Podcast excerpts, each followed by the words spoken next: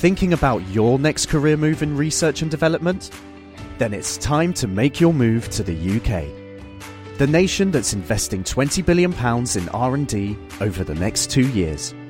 The nation that's home to 4 of the world's top research universities. The nation where great talent comes together.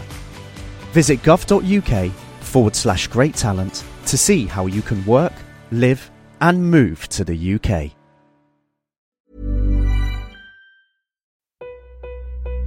I have you loud and clear. Hello. Hello. Hello. Welcome. Science. And that is to say, Physics. Medicine. Nature. or Space. Time. The brain. Life. The universe. Hello, this is The Naked Scientists, the show that brings you the latest breakthroughs in science and technology. I'm Katie Haylor. And I'm Adam Murphy. This week, tick tock, we are talking body clock science. Whether it's eating, sleeping, or coming down with something, we're taking a look at the biology of our daily rhythms. Plus, in the news, doctors begin testing gene editing to treat cancer. And what have honeybees and love hearts got in common? We'll be finding out. The Naked Scientists podcast is powered by ukfast.co.uk.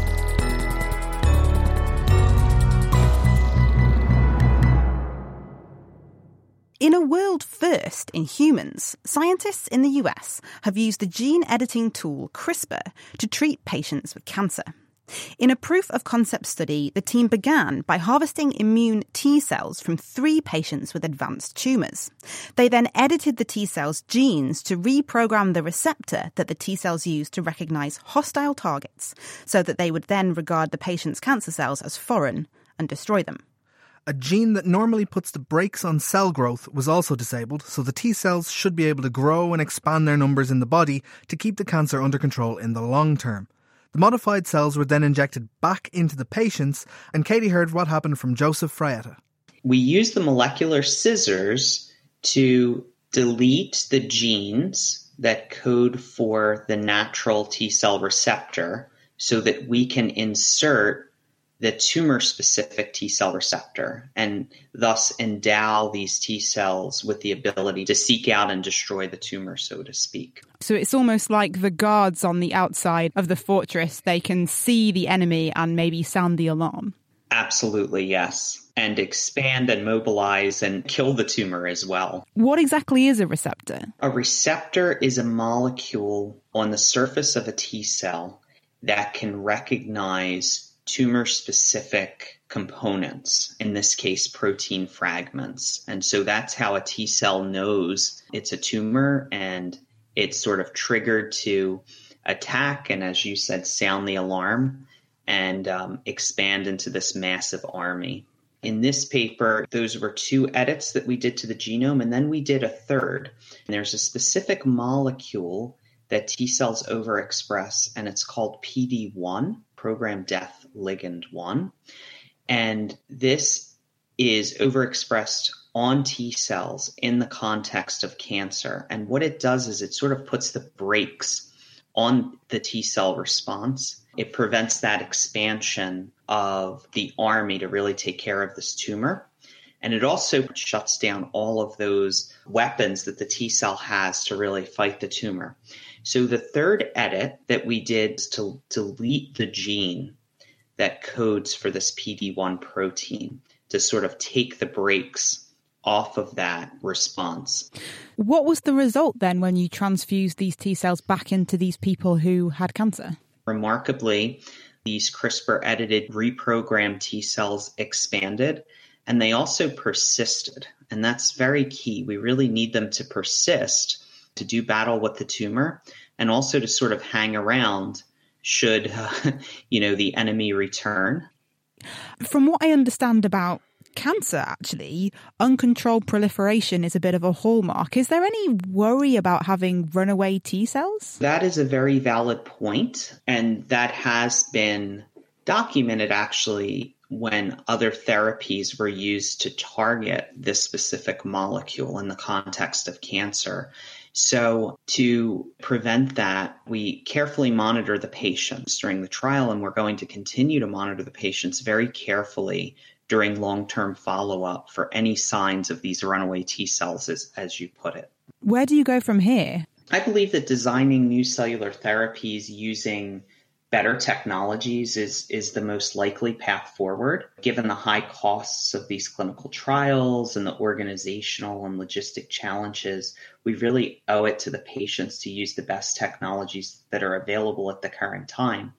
And so CRISPR based gene editing and genome editing, it's just moving forward at such an incredibly fast pace so I think the next frontier is to use um, some of the new CRISPR-based editing approaches to really improve these so-called designer T cells that are the patient's own T cells that we use to treat their cancer. We hope that this study will help really forge a path for developing best in class engineered T cells to treat cancer and hopefully a variety of other diseases. Joseph Fraietta there from the University of Pennsylvania. The paper describing that work was published in Science, and as this study was for feasibility and safety, whether it successfully combats cancer or not in the long term is still an open question. Nevertheless, a very exciting result, and we'll be keeping an eye on what happens next. From cancer to the other major killer now, and that's heart disease. The good news, though, is that scientists have found an important trigger that causes arteries to fur up. This is the disease process called atherosclerosis, where arteries become narrowed by the formation of fatty plaques in the vessel lining. These cause heart attacks and strokes. But how these plaques form in the first place is still a mystery. Now, scientists at Oxford University have found that a molecule called plexin D1 probably starts the whole process off. And Adam heard how from Ellie Tzima. It's been known since the 1960s that plaques are very focal in their distribution, which means that um, not all arteries and all regions of the arteries will develop a plaque. Some regions are prone to development of a plaque, whereas others are protected. And it has to do with the type of blood flow that these regions experience. For example, in areas such as curvatures or bifurcations where uh, vessels split into two, there's irregular blood flow patterns where whirls and eddies form. And the endothelial cells, the cells that line blood vessels in those areas, sense this type of disturbed blood flow and they respond accordingly. They start signaling pathways that will ultimately lead to the formation of a plaque.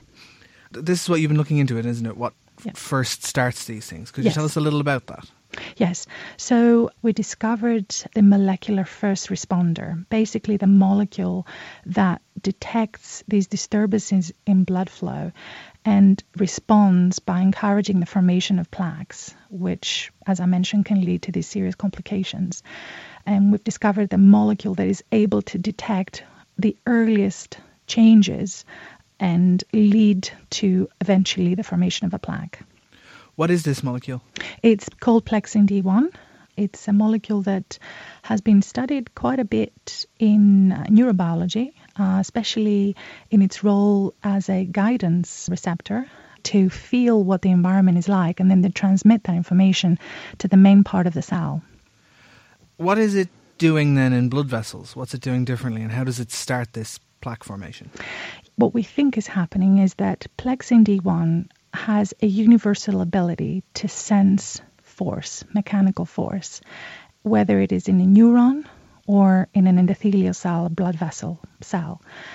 And is then able to transmit that information inside the cell that will initiate a number of pathways that will ultimately result in inflammation, and that inflammation in collaboration with risk factors will ultimately lead to formation of a plaque. Then is there potentially a treatment here? Plexin D1 has two structures. One of them is a sort of a closed ring-like structure, and the other one is an open chair-like structure.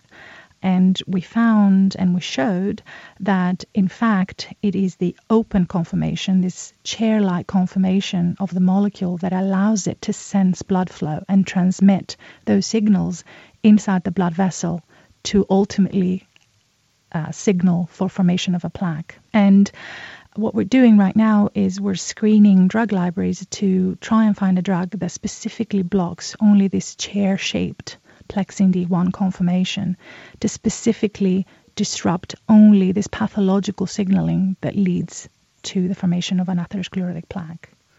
Would this be then a preventative measure, or could it treat people who already have it? It could be both. Um, ideally, we want to, um, in the future, be able to um, block even before they start. That would be the aim.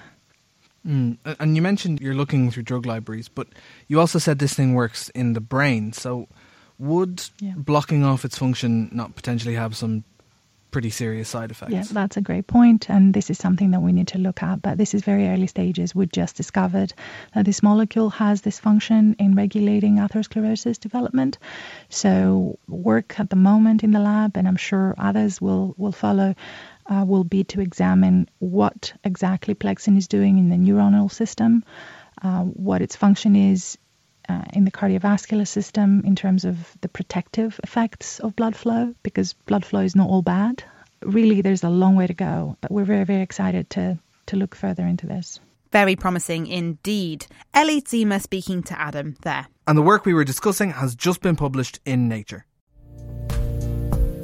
So, what we were trying to do with this paper is to demonstrate the ability to type using brain signals, anywhere between approximately four and approximately eight words per minute, a factor of between two and four faster than what's been demonstrated before. Each month, the eLife podcast talks to some of the world's best scientists. Join me, Chris Smith, as I hear about breathtaking discoveries hot off the press. Find the eLife podcast on iTunes or listen and download for free from nakedscientist.com slash elife.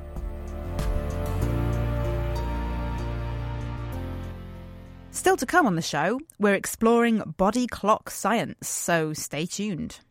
But first, to Brexit now and the question of what extent departing the EU will affect UK science.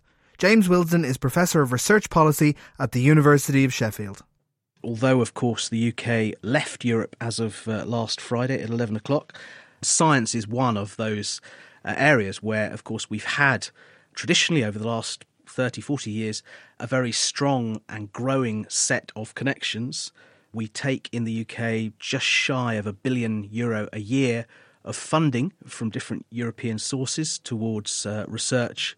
Around 60% of all the UK's internationally co authored papers are with uh, European collaborators, and 13 of the 20 countries with which the UK collaborates most intensively are in the European Union. So these connections are very important to the overall health and vitality of the UK science innovation system. What we need to know as the science community is well, where does all that stand out the end of this next 11 months? And that's the thing that is still somewhat up in the air.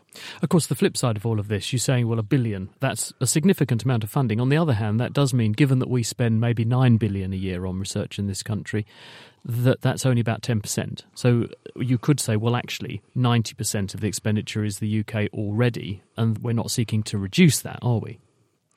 No, that's a fair point, and and actually, it's it's even less than that because a fair portion of European money isn't going into the academic research base, but into R and D collaboration with uh, industry. So you need to put the billion a year from Europe into the 30 billion that we spend in the UK as a combination of both public money and private sector R&D, which brings it down to about 3% of the total.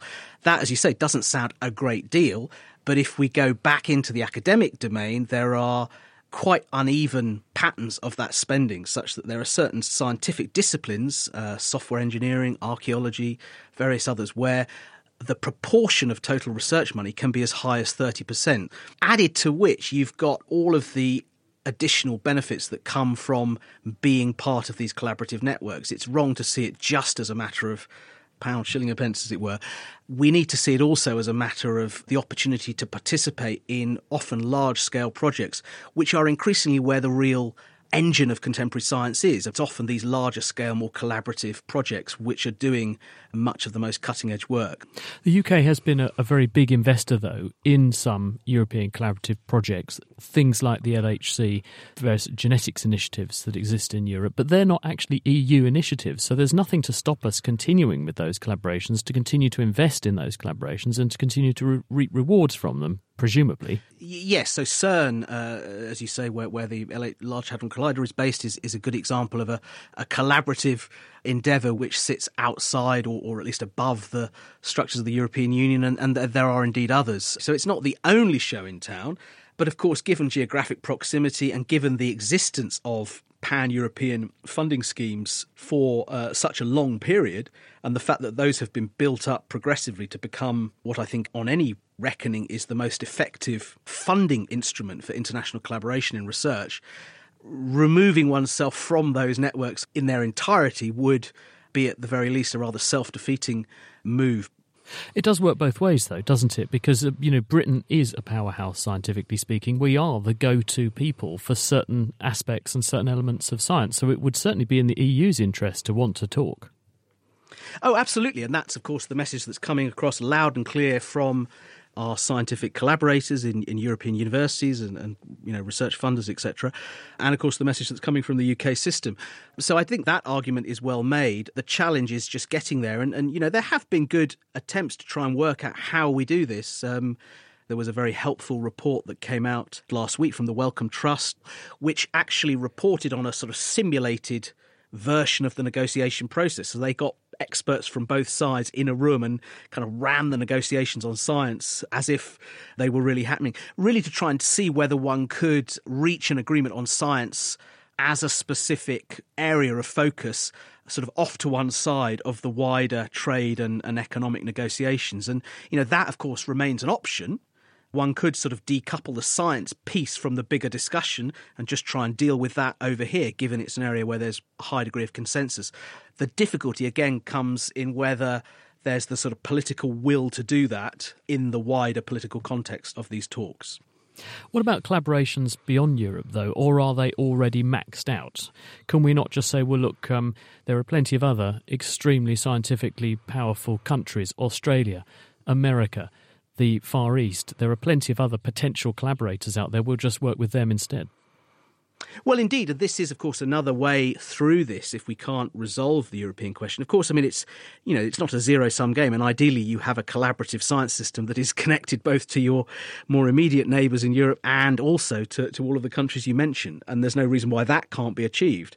But yes, if you can't resolve the European question, you could, of course, look for ways of scaling up the volume of collaborative work with uh, the United States and with other big research economies, uh, including those you mentioned, Australia, Canada. So there are lots of possibilities. Um, the UK actually has been doing quite a lot, separate from the whole Brexit debate, already to scale up collaboration through various funding lines, particularly in terms of collaboration with developing countries in the global south. But we start from a position where right now 60% of all internationally co authored papers from the UK are with European authors. 13 of the 20 countries with whom we collaborate the most are in Europe. So research and research funding is not something that can kind of turn around overnight. These are big, complicated systems involving lots of moving parts, and you can't kind of flip it on a whim to a, a different orientation. We need to be, uh, I think, building in all of those directions progressively over time, but we can't quickly or easily afford to lose the European piece in that jigsaw, which has been absolutely critical to the kind of scientific success that we've seen over the last few years.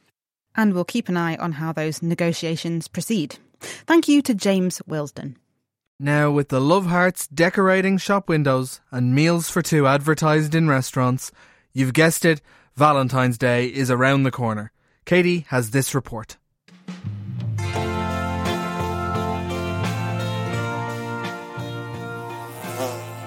If you think your love life has it tough, spare a thought for the humble honeybee. Romance is hardly the buzzword when it comes to bringing new bees into the world. So perhaps it's rather surprising that allegedly Valentine's Day and bees share a few things in common. One of the patron saints of beekeeping is St. Valentine. The word honeymoon um, believes to come back from uh, the ancient German, specifically used for the feeding of honey to the groom at the time of their wedding for one month or one moon cycle in order to build their strength up to produce a strong and healthy family. Bet you didn't know that. That was hobbyist and expert beekeeper Stephen Poyser from Cambridgeshire Beekeepers Association. He told me all about how honeybees find love. This time of year, which being February, there are no males at all in the UK. The males are only created when the colony requires some males, so they won't produce any until March or April. Um, they're produced from an unfertilized egg, so there is no father to a male. Queen lays the eggs 24 days later in the hive. They hatch. They then wait a little while to build up some strength. They're lounging about. They don't do anything in the hive at all. They don't process honey. They don't collect nectar. They don't collect pollen. They don't feed any bees. They don't make any wax. They do absolutely nothing in the hive, just eat and lounge about, just waiting for their time to become sexually mature in order that they can then become what their purpose is. In the meantime, what are the females doing? all the workers are females, and there is only one queen. A bigger bee, being the queen, is fed better food in a larger cell in a vertical position to become a queen, and if it's only in a worker cell, it will become a worker. If for the first three days of its life the queen is killed, the colony can convert any one of those young larvae and they can produce an emergency queen. Hmm. Doesn't sound like female honeybees get the best deal. Chances are you'll be a worker, putting in all the effort whilst the males just slob around. The queen, once sexually mature, exudes pheromones and then flies into a crowd of sexually mature male drones, and they chase her. The fastest flyers get the privilege of mating, about four or five per flight, maybe for three or four days. Mind you, being a male honeybee isn't exactly a picnic. Unfortunately for the males, the ones that are successful and catch the queen, when they mate with her, their genitalia explode and they drop to the ground dead. Uh, it's a one off experience for the male. and when the successful males have mated, the ones that are unsuccessful basically then go back to their own hives or to other hives because they're allowed in and they recuperate and then off they go in again in the next few days. Ouch. And what about the queen in all this? When she's in full production, she could be laying 2,000 eggs a day in the spring. Each one will be fertilized, so those will become workers, uh, which is why within a beehive you can have some bees that are slightly gingery, some that are black, and some that are a bit more stripy, because although they've got the same mother, they may have a different father. The queen will live for up to three years, all of those eggs that are fertilized are with semen that she has collected during her mating flights at the start of her life. That is a phenomenally long time, and it is a huge number of sperm that she actually holds, which is why the period of mating is so critical for the bee, because if you get bad weather, then they can't fly, they can't get mated, and colonies are in trouble. And that is a major issue with bees at the moment. The uh, reproductive ability of the queens seems to be declining they're not living quite as long and not producing as many bees because if they are unproductive, the workers will actually replace her with a new queen and get rid of the old one. Charming. So perhaps honeybees won't be cast as Hollywood romantic leads anytime soon, but at a time when pollinators are feeling the pinch, what can we do to spread the bee love this Valentine's Day? The best thing that anybody can do uh, if they don't want to keep bees is to provide them with food. And most bees can find food during the summer. The spring is the critical time. So, anybody who has a small area of land, if they can plant something that's going to produce pollen in particular for January, February, or March, that is the critical thing for bees. They can store nectar in the form of honey through the winter to keep them going in the spring, but they can't store pollen as well. It's the protein they need in order to build up their young larvae. So, show bees some love. Stephen Poyser there from the Cambridgeshire Beekeepers Association. Thank you, Stephen. And if you'd like to find out more, all the transcripts and papers can be found on our website, thenakedscientists.com. And now it's time for the mailbox, where we look at the things you've been sending in to us. And we've gotten this question in from Pavel, and they say that during another programme it was mentioned that chilies can dock on the same receptors that feel heat, and this gives the eater that the feeling of the food is hot, and that's why chili burns.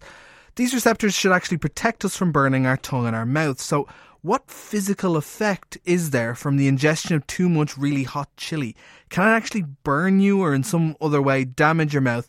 And is this only a feeling that'll pass away without any injury? So, Katie, can chilies actually be dangerous? I love my spicy food and I'm now a little concerned. This is really interesting, and selfishly, it's very pertinent timing for me because I'm trying to bolster my capacity to handle spicy food, starting from um, baseline, uh, shall we say.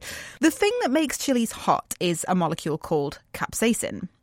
This molecule activates pain neurons, so it's sending an ouch, this is hot signal to the brain.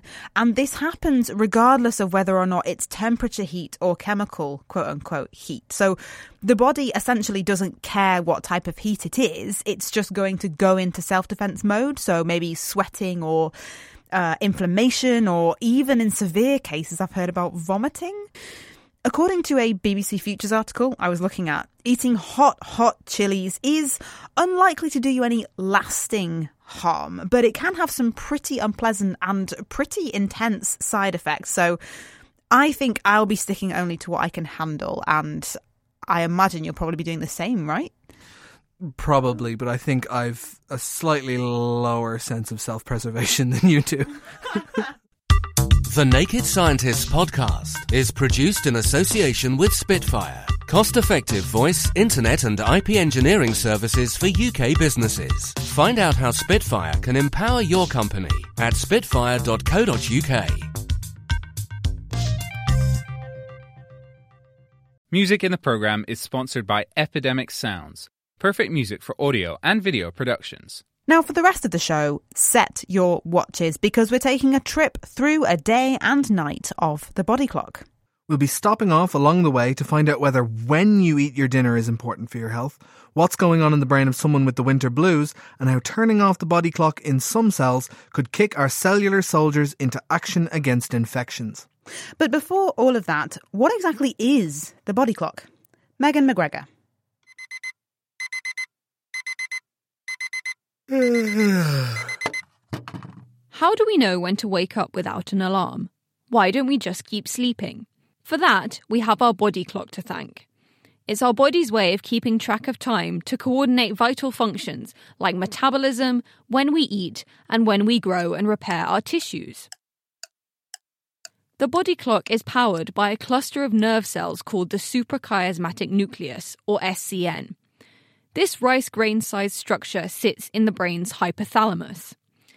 The SCN ticks like a genetic domino effect. A series of genes turn on and off in sequence, producing proteins that turn on the next gene and turn off the first one.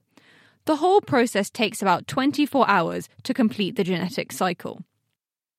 The clock's time is updated by signals sent from the retina, which uses daylight to reset the system. This is how we adapt to jet lag. The SCN transmits the time signal to the rest of the brain through connections to other nerve cells, and to the rest of the body by controlling the release of the hormone cortisol from the pituitary gland.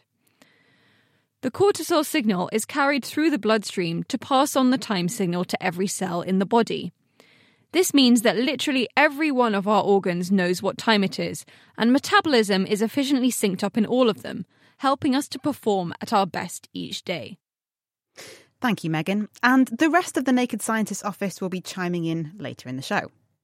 But the body doesn't just keep time with clocks, it also uses calendars, and the changing seasons can mean that the amount of light available is in short supply in the winter months. Estimates are that around 6% of the UK suffer severely from seasonal affective disorder, or SAD, it's a type of depression that comes and goes with the seasons, and up to 80% of sufferers are female. But exactly what's going on in the brain of people suffering isn't well understood. Now, scientists at Marquette University in the US have found that when the brain's internal calendar gets stuck in a light mode, perhaps this can prevent SAD or SAD. And this might be what's happening to everyone who isn't affected by the condition. Chris spoke to study author Jennifer Evans to find out more. The take home of our work is that if the brain becomes stuck in a summer mode, it may be a way to avoid catching the winter blues.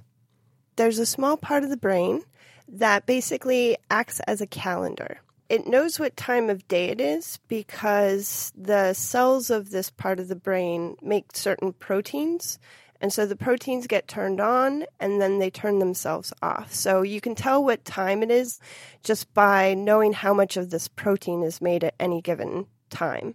The way it tracks seasons is slightly different. It's the whole group of cells that act together and kind of coordinate with one another. So in the winter, they're doing the same thing at the same time. And so it's kind of this short, brief signal to the rest of the body. And that matches the, you know, short days of winter. But in the summer, when the days get longer, these cells kind of spread out and they're doing things at slightly different times. So, as a group, their signals to the rest of the body when the signal is short, it's winter, and when it's long and spread out in duration, then it's summertime. You don't mean the cells physically change position, you mean as in the stimulus, the signal that they are emitting to the rest of the brain and the rest of the body is is spread out over a longer period of time in the summertime, but in the wintertime exactly. it's a narrow focus signal on, signal off. Yes, exactly. So it's the duration of the signal. In winter, it would be short, and in summer, it would be long. Are all the cells in the body clock the same, except they behave differently? Or actually, are there different populations of subtly different nerve cells in there? So it's it's natural for them to divide into subpopulations and, and have this more smeared out function when the days get longer. No, they're not all clones of one another and we can recognize and kind of classify them into different groups based on the chemicals that they produce. So every single cell in the brain's clock can tell what time of day it is, but they express specialized chemicals and proteins that we use to kind of classify them into different groups. And they tend to form two main clusters that we can distinguish chemically. And what are those clusters, and how does that affect the behaviour of the whole population in summer compared with winter? The two clusters, we tend to kind of distinguish them chemically and spatially. There's a core cluster that's kind of in the center of this structure, and this is the part of the clock that actually receives light input from the eye directly. But then it transmits and communicates this information to kind of the surrounding cells. And so it's these two main clusters the light receiving group versus the downstream group that uh, separate and reorganize their relationships in summertime. How did you make this discovery then? How did you identify that you've got this going on? Well, we used a genetic trick that was developed by Joe Takahashi. They used a firefly enzyme and they attached it to a protein that's made every day. And so we can tell what time of day it is in a cell. All we have to do is take pictures of how much light it is produced. More importantly, we can take pictures in the hundreds of cells all at the same time so we can see kind of how they're coordinated in space and time as a population. And so we expose this special transgenic mouse to either a standard laboratory condition or these long summer days. And so, under the standard condition, the cells were nicely coordinated and synchronized, basically doing the same thing at roughly the same time. But in the summer, these two spatially distinct clusters of cells do very different things.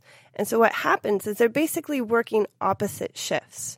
So one group will turn on and they'll glow, and then they'll diminish. And then eight to 12 hours later, the other group will turn on. And so it's kind of, they're normally unified, but in the summer, they break into these two very different groups that are representing these specialized cells. It's like having a watch on each arm, and the watch on the right arm goes forwards, and the watch on the left arm goes backwards. They're, they're sort of the mirror image of each other. That's a really nice analogy. So, what I would say is it would be like, yes, having a watch on both arms, and one might be set to uh, Hong Kong time, and the other would be set to 12 hours later. But why would the brain want to do that? What's the benefit of that? We don't yet know enough about what these two groups are doing and how they're communicating.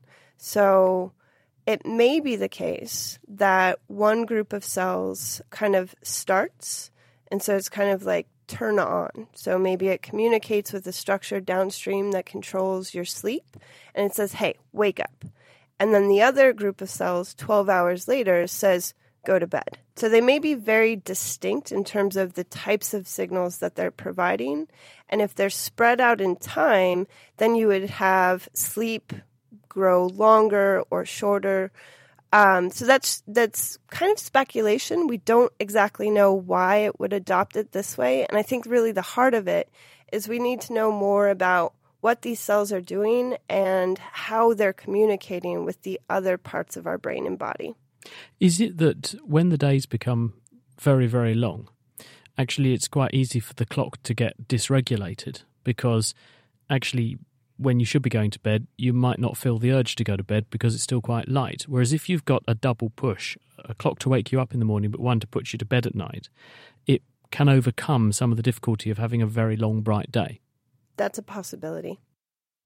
Really interesting stuff there, and many more questions to be answered there with SAD, but it's interesting to know science is beginning to understand the condition more. Thanks to Jennifer Evans from Marquette University. So we have woken up. Hopefully, we've got a bit of daylight and we're probably thinking about breakfast. They say it's the most important meal of the day, but could when you eat, rather than what you eat, be a way to manage your weight and your overall health?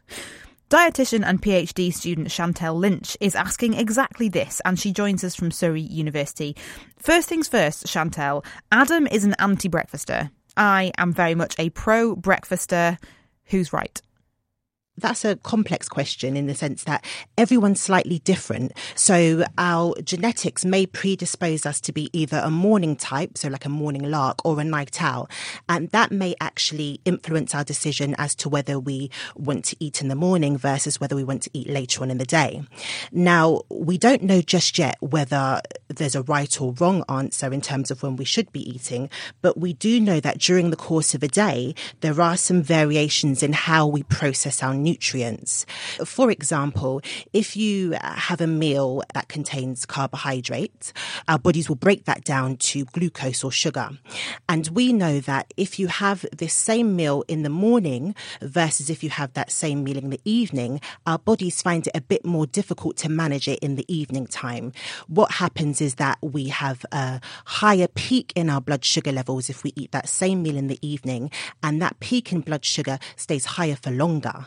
And if you have elevated blood sugar levels for a long time, we know that this perhaps can predispose you to things like type 2 diabetes. So we know there's variations in, in how our bodies process nutrients, but we don't know exactly all the mechanisms behind it. You're studying this idea of time restricted eating. Is it better to eat early or late and squeezing the hours in which you eat into a particular window? So, Full disclosure, I've actually been trying time restricted eating for a few weeks. What's the evidence that it's doing me any good? the evidence base isn't huge at the moment. There's pilot studies, which are basically small scale studies in small numbers of individuals. And this research is coming up with some positive results that actually restricting your eating window is having positive effects on your weight, the way that we process our nutrients, the way we manage our blood sugar levels, how our body fat is distributed, perhaps things like our blood pressure as well. So there is some really positive evidence out there. However, these studies aren't large studies and there aren't lots of these studies. So it's too early to say for sure whether it's definitely a good thing for everyone or for the majority, we do have to really wait for some more research to come out. And do we know much about whether eating later or earlier is better at this stage? In humans, there is some emerging evidence that perhaps eating early in the day may be better for you, but these studies are in small supply and in small groups of individuals. We do hypothesize that actually eating earlier in the day will be superior, but we don't know for sure until we've kind of got those results through. Some of the research that I'm doing is actually exploring the chronotypes of my participants as well, so that we can actually actually see does this have an impact on when you should be eating and should we be tailoring dietary advice to whether you're an early type or an evening type or does it not make a difference at all? Are there particular groups of people that you would be interested in trying this time restricted eating diet on? The group of individuals that I'm looking at in this study are those who are at higher risk of developing type 2 diabetes. Some of the animal evidence showed that time restricted eating may actually be protective against obesity and type 2 diabetes. So, does this translate to humans as well? Does it have an effect on what we know are risk factors for type 2 diabetes, like your weight, like how you manage glucose? Does this work for this group of individuals? Do we have to be a little bit careful here, Chantel? Because if anyone is doing any diet, I guess you have to control for perhaps the possibility that we might just be thinking more about food and therefore eating a bit less anyway. There's so many things that that you have to think about simply by saying or putting someone on a diet. It may mean that even if they are given the 8-hour window, they'll probably just try to eat as much as they can in that 8 hours. We do need to be careful and we do need to be be mindful in that sense, which is why we're looking at a variety of different outcomes, how it affects social interactions, psychological well-being, whether this type of eating leads people to overeat because they're actually told they've only got eight hours to eat, or, you know, does it affect how they feel because they're missing out on social events due to not being able to eat at certain times? So there's there's lots of things to consider. So there's not just one clear cut answer here. So with your dietitian hat on, is this an intervention that you would recommend? We're not at a stage where we're recommending it to all different groups of individuals because you have to remember that if you've got a particular health condition, it may not actually be appropriate to fast for long periods of the day. We need to look more at really does this diet work? What group does this diet work in? And we need to also look at how does this impact people's lives because there's no point recommending a diet that people can't stick to in the long run. And then we can then say, right, is it realistic to give this advice to people and what groups of people do we want to give this advice to? But as this evidence starts to come through, we are kind of drip feeding it into advice and supporting people with this type of diet if they if they want to do it. But I would say before doing anything like this, please do speak to a healthcare provider and check that it is actually safe to do so. So, more information needed, but it sounds like some very interesting research, and I'll be intrigued to see how this area develops. Chantel Lynch from the University of Surrey, thank you ever so much. Now, I don't know about you, Katie, but as morning time moves into lunchtime and I sit back in my chair at about 3 pm, I often get a bit sleepy. I, I can't help it, I'm just not at my sharpest. Thankfully, though, I'm not alone. Here's Mel Jean Singh.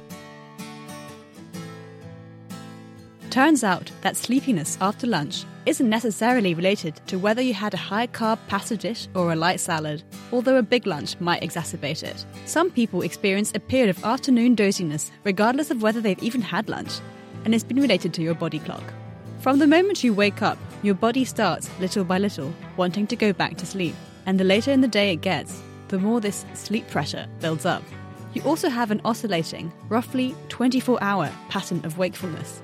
Your alertness peaks around the middle of the day and drops as the afternoon progresses and sleep pressure builds. It's the growing difference between these two signals that can provoke an afternoon slump. Thanks, Mel. You're not alone, Adam. I think I think we probably all know the feeling that you're talking about. Like many body systems, the immune system activity changes throughout the day as well. For instance, people with inflammatory illnesses like rheumatoid arthritis or asthma might find their symptoms are worse or better at particular times. And by setting out to better understand our body defences' daily rhythms, Oxford University's David Ray and colleagues recently showed that actually turning off the clocks in cells called macrophages made them better at combating pneumonia causing bacteria in mice. First up, does varying immune system activity mean us humans are more or less vulnerable to infection at different times of the day? Katie put this to David. That's almost certainly true. We don't know that for sure for people because clearly it's quite difficult to know if someone's wandering around when they're going to come into contact with a virus or bacteria. However, we've been able to uh, use an animal model to test that. And we also know from doing studies in people that, for example, immunization works differently depending on the time of day at which you're immunized. There was a nice study published looking at seasonal flu immunization in older people and showing that those who were immunized in the morning got a better immune response, better protection from flu, than if they're immunized later on in the day. You've had a recent paper published which is talking about turning off body clocks in the immune system. It seems a bit counterintuitive. Why are you doing that? So, we started off with this piece of work really to try and address the role of the clock in a particular immune cell called a macrophage. So, we first of all did some studies where we showed that the response of a mouse to encounter with a, a very common bacterial cause of pneumonia was different depending on the time of day at which the bacteria showed up. We stopped the clock in these immune cells, the macrophages, to see if we could interrupt that time of day effect, which we did. But then we were really surprised. First of all, we noticed that when we stopped the clock just in the macrophage, all the other clocks in the in the mouse were working completely normally. The mouse was com- looked completely normal, slept at the right time, ate at the right time, but was protected against getting pneumonia. In almost all the previous work that we and others have done, if you interfere with the operation of the clock, which let's be clear, is, has been with us ever since bacteria emerged as a life form on the planet. All bacteria, fungi, plants, animals have all got timing systems. And almost always, when you interfere with that, something bad happens. I think this is the first time that stopping the clock in a cell has resulted in a beneficial gain of function. And what is that beneficial gain of function? So it makes the uh, macrophages change from being in a sort of rested, quiet state to being in a sort of vigilant state. So they look different and they're sort of already primed to fight off bacteria. So they move around more rapidly, they chase down bacteria more rapidly, and they engulf, digest, and kill bacteria more rapidly. Why the macrophages have this behavior, this kind of restful lull relative to their other activity? Uh, we're always uh, engaged in a sort of a battle with the bacteria that live on us and are surrounding us all the time. The problem with having macrophages in a vigilant state all the time is that although you get some additional protection from bacterial infection, there may be friendly fire damage to other cells, other tissues uh, in the body. So we think what we've, we've stumbled on here is part of the mechanism that allows the body to be primed to fight off infection at the time of day when it's most likely that infection will take place, and that then naturally, at the time of day when the body is less likely to be infected, the immune system switches down to a more resting state to allow tissue recovery. Oh, I see. And is that morning versus afternoon? Yes, that's exactly right. Yes. We think what's happening in the, the bacterial infection of and a mouse, and a, a, a, mouse is nocturnal, so it's active at night. We have to sort of remember that and, and sort of switch it round uh, to, to what's happening in people. Is that um, it looks like the uh, the macrophages are more vigilant, are more primed to fight against infection at the start of the active phase. Does this have translational potential using this knowledge to benefit human health? Well, potentially, yes. So at the moment, um, the fight against bacteria is largely being won by the bacteria. There have been no new chemical antibiotics for 30 years. Multi drug resistant bacteria are a real problem. Now, if we could tap into this mechanism that we've discovered, which regulates the antibacterial activity of the immune system, we may be able to activate it or unmask it in order to allow us to use our own natural defenses more effectively. All this assumes that your body clock is working as it should do. But if you're in hospital, that might not actually be the case. And I understand you're doing a bit of work on trying to kickstart body clocks in people whose body clocks aren't working very well. Our body clock uh, is kept in time with the light dark cycle, mainly through sunlight exposure to the eyes. If people are in, in a hospital, they won't be getting bright sunlight. Also, in hospital, particularly in intensive care units, for example, there may be no windows, there may be lights on during the night as well as during the day and people are often fed in a rather sort of uh, odd way. So um, people can be fed continuously by using tubes into the stomach, for example. What that means is that people lose any external cues as to when it's daytime, when it's nighttime. Um, and we think that there may be a, a, an advantage to sort of restarting the body clock in order that our immune systems, our energy metabolism can again work optimally these external cues, are they only relevant if you're conscious?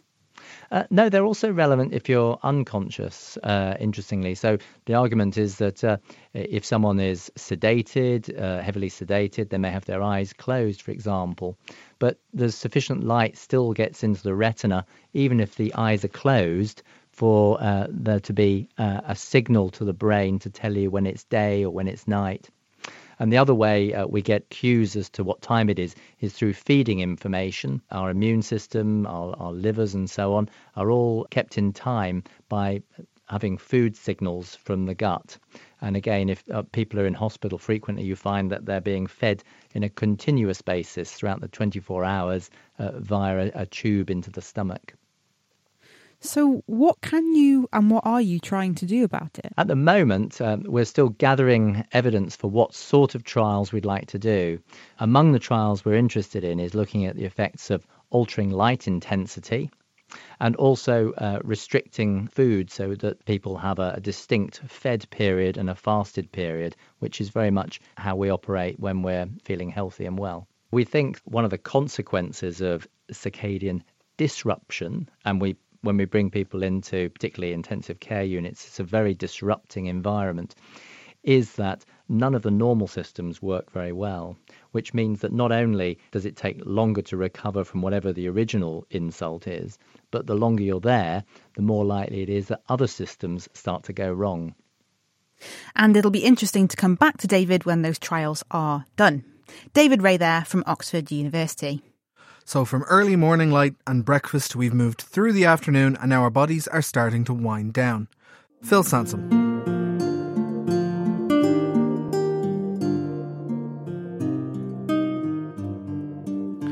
Ah, you've had your dinner and it's getting late. And while you may not want to turn off the TV, your body is busy getting on with the business of sending you to sleep. With the sunlight gone, your brain starts releasing a hormone called melatonin that makes you sleepy. Ooh, and is it getting a little chilly in here? As you get sleepy and while you sleep, your core body temperature can drop by as much as a full degree C. Why? Well, still a mystery. Some evidence suggests that this body temperature cycle helps to set the clocks of other systems in your body. Or it could just be that it's more efficient from a metabolism perspective to be asleep and using the least energy when it's cold outside.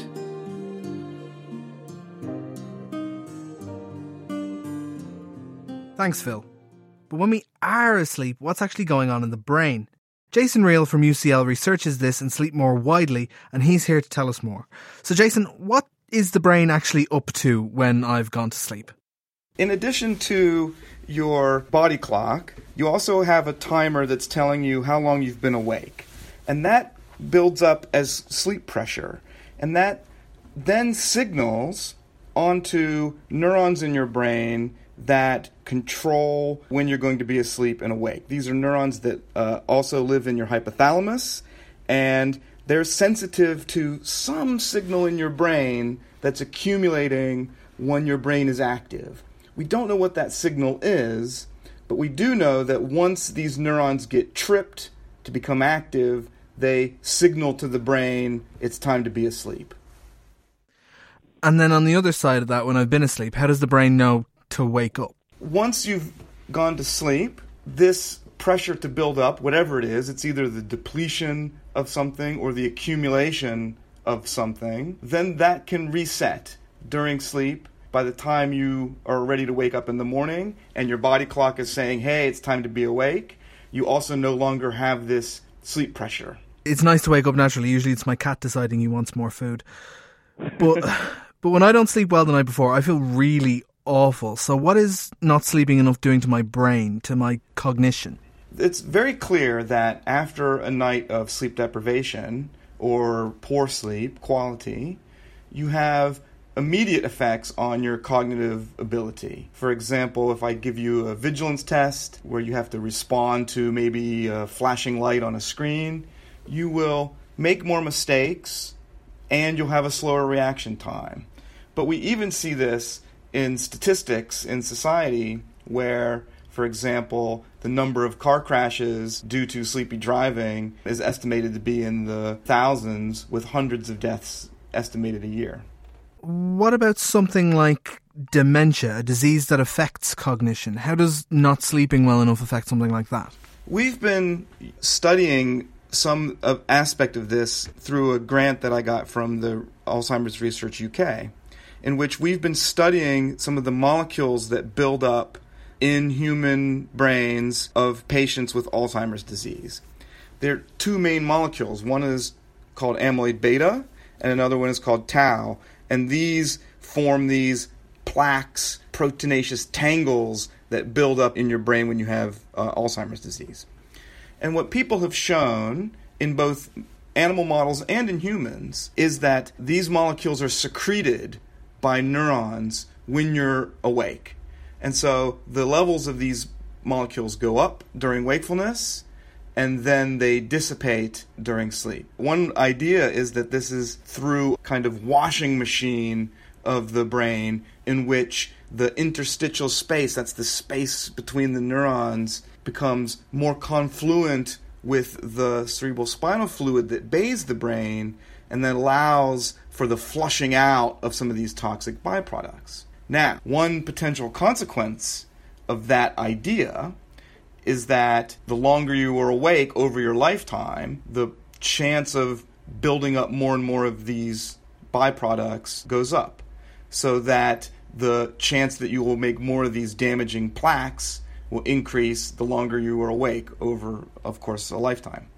And so then one possibility that will happen is these plaques will then begin to damage some of those neurons that are sensitive to the sleep pressure. That's the signals of the brain to say it's time to go to sleep. You then might get into this vicious cycle situation. This buildup of the amyloid beta and tau while you're awake, the buildup of this into these damaging plaques.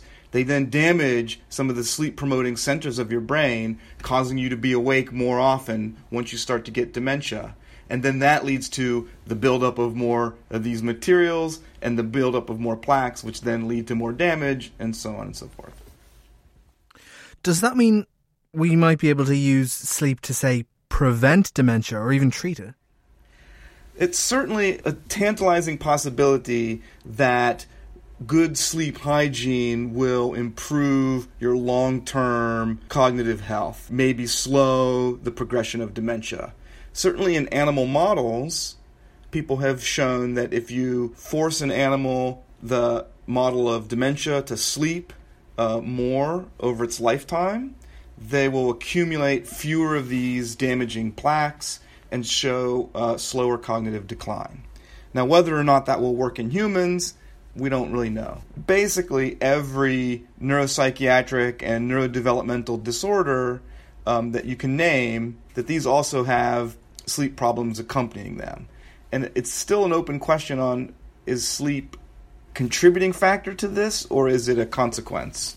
And given everything we've heard over the course of this show, do you have any takeaway tips, things that we could implement now tonight briefly to improve our health through our body clock?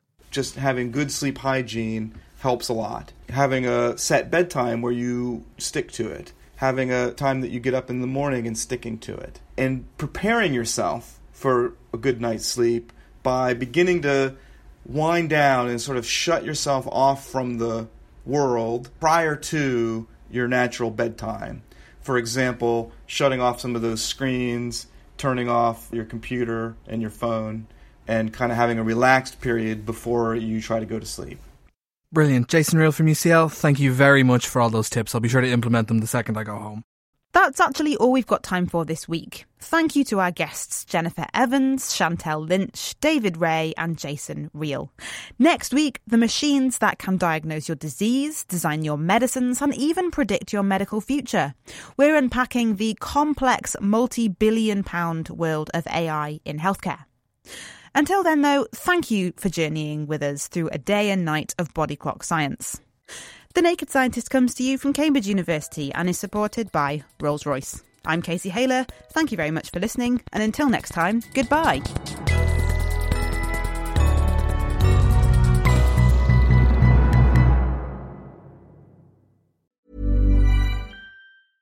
Thinking about your next career move in research and development? Then it's time to make your move to the UK. The nation that's investing 20 billion pounds in R&D over the next 2 years. the nation that's home to four of the world's top research universities. The nation where great talent comes together.